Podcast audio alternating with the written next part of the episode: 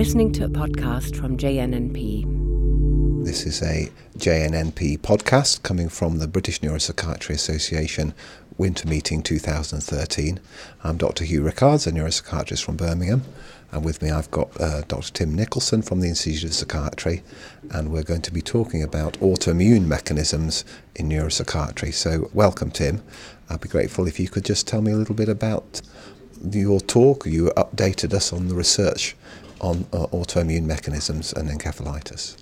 Hi, yeah, thanks. Um, so, yeah, the, the, the main point of my talk was really looking at the recent evidence that there's perhaps some isolated psychi- psychiatry symptoms, so pure psychiatric symptoms, that might have an autoimmune basis. Um, and this comes out of what's been known for quite a long time that sort of neuropsychiatric syndromes, particularly encephalitis, can have an autoimmune uh, cause, particularly in the, the syndromes of uh, uh, schizophrenia and OCD, where this is coming out. I noticed you said, Tim, in your talk that um, we hadn't really found them before, and you gave some reasons for that. So, why do you think we haven't really seen the, these sorts of things before? Yeah, I think it's very interesting because for, for, for, neurologists, uh, sort of a proportion of most of their clinical presentations have for some time been known to, to have an autoimmune contribution. And uh, I think there are several ex- possible explanations. I think one is that autoimmune processes in the central nervous system preferentially would affect uh, neurological systems rather than psychiatric or behavioural ones. Um, and then another possibility might be that behavioural symptoms are, are, more complex and somehow need a grosser insult or a different a different sort of mechanism to, to, to cause uh, disorder. And I think the third and what I'd probably think is the biggest player in this is, is, is that in psychiatry we haven't really looked for these uh, syndromes, and, and I think that's partly because we we, we haven't got the sort of diagnostic abilities of neurology. With uh, we're limited to mental state examination rather than full neurological system examination. I was wondering about a couple of other possible explanations. One is that um, it's a sort of sex selection bias. So, in other words, if you've just got psychiatric symptoms, nobody looks for it. But if you've got neurological symptoms, obviously people start looking for it. That makes us think it's a more neurological sim- syndrome than it actually is. Yeah, I think that's, that's the sort of classic divide, isn't it? And, and that somehow psychiatry might be different than, than neurology. Um, but yeah, I think that's another possible explanation. The other thing that I've seen, certainly where in my locality, is that and we see this in schizophrenia and other psychosis syndromes that may have physical causes, is that as soon as some of it has a physical cause, it seems to get sort of co-opted into neurology and stops being called psychiatry. Yeah, absolutely. And I think, I guess dementia is the sort of uh, the key area where that happens as well, isn't it? You went on then to talk about um, OCD and anti-basal ganglia antibodies. Do you just want to just outline the story about um, ABGAs? Yeah, so uh, so anti-basal ganglia antibodies, an antibody that's been um, described for, for over a decade now and has really come out of the work in um, a childhood severe childhood neuropsychiatric syndrome called PANDAS, so the pediatric autoimmune neuropsychiatric disorders associated with streptococcal infections. Uh, it's a bit of a mouthful. And then uh, and encephalitis lethargica, which is sort of um, thought to be a historical entity, but still occurs, but an encephalitis with a prominent sort of sleep component. Those two disorders have been found to have, be associated with these antibodies. Um, there's a lot of interest in this just about, about between 15 and 10 years ago, and then it became quite a controversial diagnosis. I think because of some failed replications in uh, in other laboratories from the initial uh, findings uh, by Susan Swedo and others. It became controversial, and, and there are obviously some methodological issues with the uh, with, with, with the antibodies. But um, uh, the, the, the, since that time, there's been a progression of uh, of interest with these with these antibodies, and a sort of range, an increasing spectrum of uh, disorders, ranging from pure neurological disorders to neuropsychiatric, and then possibly even recently into pure psychiatric syndromes, and particularly OCD.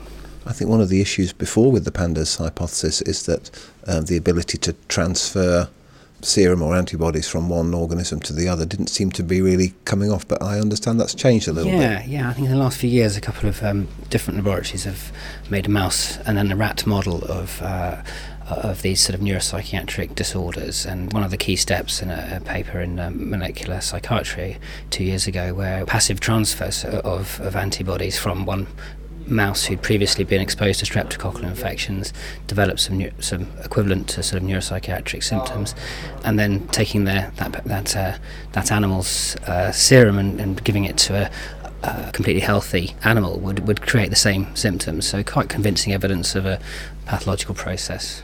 Do you think clinicians are in a position now where they could confidently diagnose and treat pandas, or are we not at that stage yet? I don't think we're quite at that stage. I think it's still these things need to be replicated, and but there are there is some you know good evidence of response. Certainly not to all all cases, but uh, you know uh, immunomodulation in the form of plasmapheresis or uh, intravenous immunoglobulin and steroids do have uh, uh, there are some case reports of good responses. So I think I think most clinicians would think in severe cases that it's it's certainly some uh, therapeutic things to consider. Yeah. I understand that there's a European wide study, the EMTICS study, that's going to be kicking off soon that might help us to answer those questions a bit more. Absolutely. I think those, these are going to be very valuable things for us to, to understand. Then moving on to the um, NMDA receptor encephalitis story, do you want to just update us on what's happened with that story currently?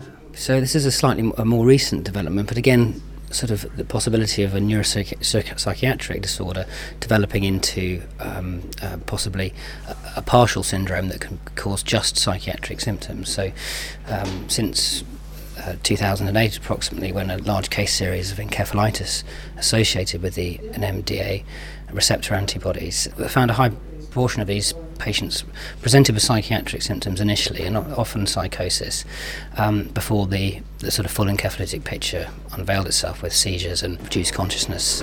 So people have started to think, well, possibly psychosis by itself, or as we'd call it, schizophrenia, uh, could be due to these antibodies. And um, the first report of this came out uh, 2011, work by Angela Vincent's laboratory with um, Belinda Lennox and others, and uh, just three patients were found with positive antibodies for the NMDA uh, receptor. Out of how many patients was that? Was, I think it was about 46. Sorry, Tim, were these new new onset cases or were they, they, chronic fir- cases? Were, yeah, they were first episode schizophrenia patients, which is an important issue probably.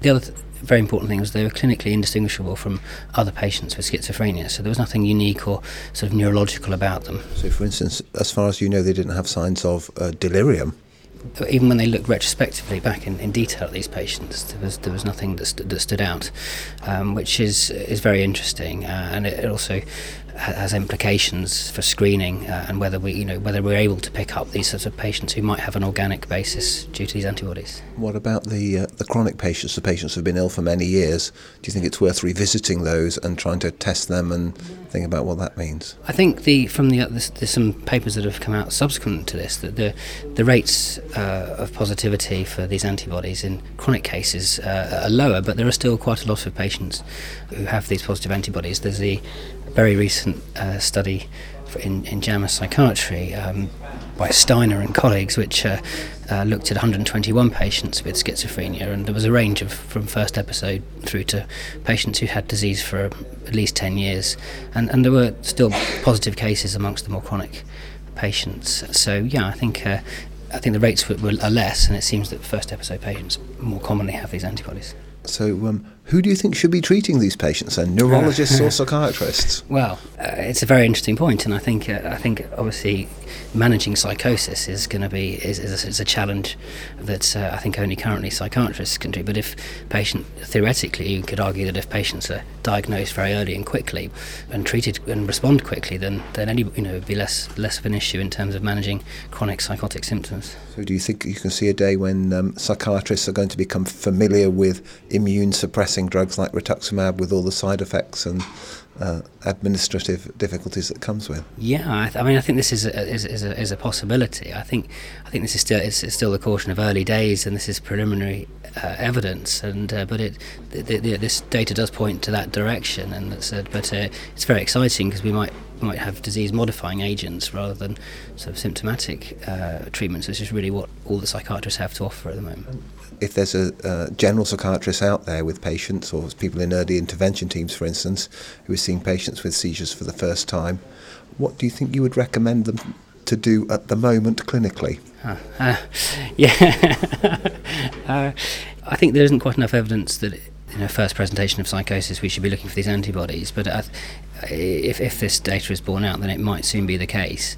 Uh, obviously, there'll be a cost you know benefit analysis of how how much these antibodies are, are to screen for. But um, if if the current rates of between five uh, you know five to ten percent, which is probably a, a, very sort of generous estimate of what it might end up being, then then that would seem worth worth doing. As and the evidence from the full encephalitis uh, patients is that uh, treating early is very important in terms of recovery before any sustained damage occurs. What about other forms of um, investigation, for instance, electroencephalography, routine EEGs? Do you think they might help in picking up your or increasing your pickup rate? Yeah, I don't think anybody's looked at that, but that would certainly be a very interesting or, or, any particular types of scanning, particular uh, modalities of MR scanning, for instance, you think that would be helpful? Yeah, I mean, I think again, I think there'd be lessons to learn from the, the now large numbers of encephalitis patients in terms of what what, what screening might might be helpful. But uh, yeah, um, I, I think it is a very important point. But I think at the moment, unless there's something obvious that points towards an encephalitis, I don't think current practice is probably routine screening. But